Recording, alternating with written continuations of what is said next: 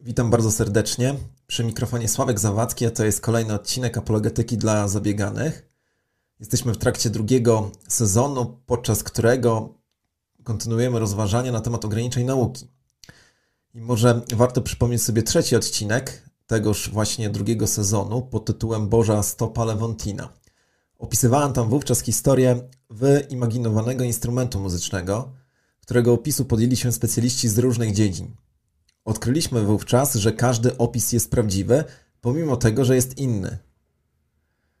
Brytyjski matematyk i filozof nauki John Lennox przedstawił podobną ilustrację, którą nazwał ciastem cioci Matyldy. I tutaj cytat z jego książki. Wyobraźmy sobie, że ciocia Matylda upiekła smakowicie wyglądające ciasto i zabraliśmy je do analizy, którą przeprowadziła grupa wybitnych naukowców. Jako mistrz ceremonii proszę każdego z nich po kolei, by wyjaśnił mi to ciasto i wszyscy biorą się do pracy. Po jakimś czasie bromatolodzy powiedzą nam, ile kalorii ma ciasto i jaka jest jego wartość odżywcza. Biochemicy poinformują nas o strukturach białek i tłuszczów w cieście, chemicy o występujących w nich pierwiastkach i wiązaniach. Fizycy będą w stanie przyjrzeć się ciastu w kategoriach cząsteczek elementarnych. A matematycy, rzecz jasna, zaproponują eleganckie równanie opisujące ruch tych cząsteczek. Zauważmy, że każdy z naukowców wykonał swoją pracę bardzo dobrze.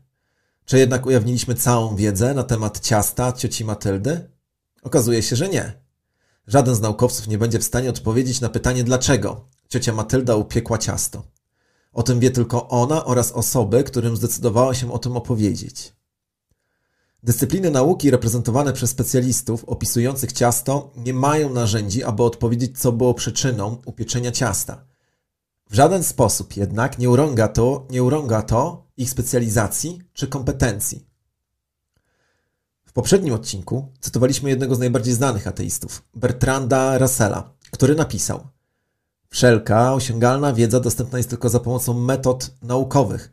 Tego zaś, czego nauka odkryć nie może, żaden człowiek nie może wiedzieć. Jeżeli przyjmiemy to zdanie za prawdziwe, wówczas musimy się pogodzić, że nie jesteśmy w stanie dociec, dlaczego ciocia Matylda upiekła ciasto. Tymczasem wydaje się, że wystarczy do niej podejść i się zapytać.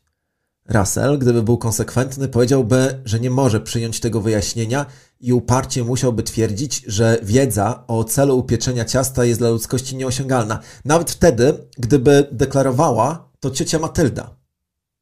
I właśnie dlatego uważam, że twierdzenie Russella na temat nauki są niegodne samej nauki. Angielski noblista Peter Medawar w swojej książce Advice to Young Scientist, co na język polski tłumaczymy Rady dla młodego naukowca, udziela właśnie młodym naukowcom takiej wskazówki. Dla naukowca i uprawianej przez niego dziedziny nie ma szybszego sposobu, by zdyskredytować siebie i własną profesję, aniżeli zadeklarować z pełną powagą, iż zna lub niebawem będzie znać odpowiedzi na wszystkie pytania, które są warte zainteresowania człowieka.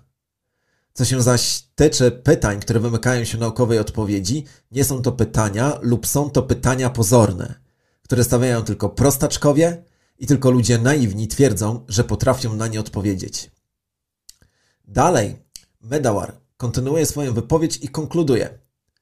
Wyraźnym dowodem istnienia granicy poznania naukowego jest to, że nauka nie potrafi odpowiedzieć na podstawowe i dziecinne pytania dotyczące pierwszych i ostatnich rzeczy.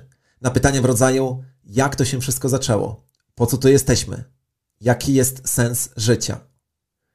Czy Medawar był jedynym naukowcem, który dostrzegł, że nauka nie jest w stanie odpowiedzieć na wszystkie pytania? Oczywiście, że nie.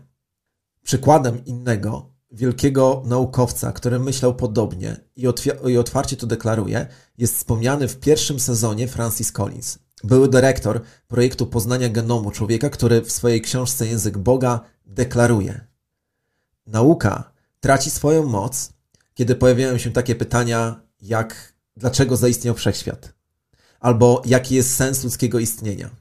Albo co się stanie z nami po śmierci?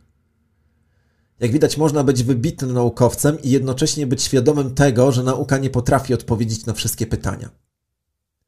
Zbliżając się do końca, chciałbym jeszcze odwołać się do starożytnego filozofa Arystotelesa, który już wówczas wyodrębnił cztery kategorie przyczyn. Wymieńmy je sobie i od razu odwołajmy się do ciasta cioci, cioci Matyldy. Przyczyna materialna, czyli pierwsza przyczyna, wskazuje na surowiec, z którego coś powstało. W przypadku ciasta cioci Matyldy będzie to na pewno mąka i inne składniki. Tutaj powiedzielibyśmy, że gdyby nie mąka, to nie byłoby ciasta. Drugi rodzaj przyczyny to przyczyna formalna, czyli odpowiedź na pytanie, dlaczego coś ma taką formę, postać lub kształt. W przypadku ciasta cioci Matyldy będzie to odpowiednia forma do pieczenia ciasta. Gdyby nie ta forma, wówczas ciasto wyglądałoby inaczej. Trzecia przyczyna to przyczyna sprawcza, a zatem odpowiadamy na pytanie, co lub kto sprawił, że to ciasto powstało. Wiemy, że twórcą w tym wypadku była ciocia Matylda. I w końcu czwarta przyczyna celowa, czyli przyczyna, dla której coś się wydarzyło. Tutaj musimy zapytać cioci Matyldy o jej motywację, a ta pewnie odpowie, że upiekła ciasto dla swojego wnuka na urodziny. I właśnie ta czwarta z przyczyn, określająca celowość, jest poza zasięgiem nauki. Na koniec kilka spraw. Po pierwsze, przypominam, że inspiracją i źródłem dużej ilości wiedzy do tych podcastów jest książka Johna Lennoxa pod tytułem Czy nauka pogrzebała Boga, wydana w Polsce przez wydawnictwo w drodze. Po drugie, zachęcam Cię do spotkania ze mną i porozmawiania. Kościół, do którego należę, to wspólnota EGZE, będąca częścią Kościoła Chrześcijan Baptystów w Polsce. Spotykamy się przez internet co środę o godzinie 20, zaś na żywo w niedzielę o 11.15 w Gdańsku. Jeżeli nie możesz być w niedzielę razem z nami, spotkać się z nami osobiście, wówczas zapraszam Cię na streaming na Facebooku lub YouTubie. Do usłyszenia w kolejnym odcinku.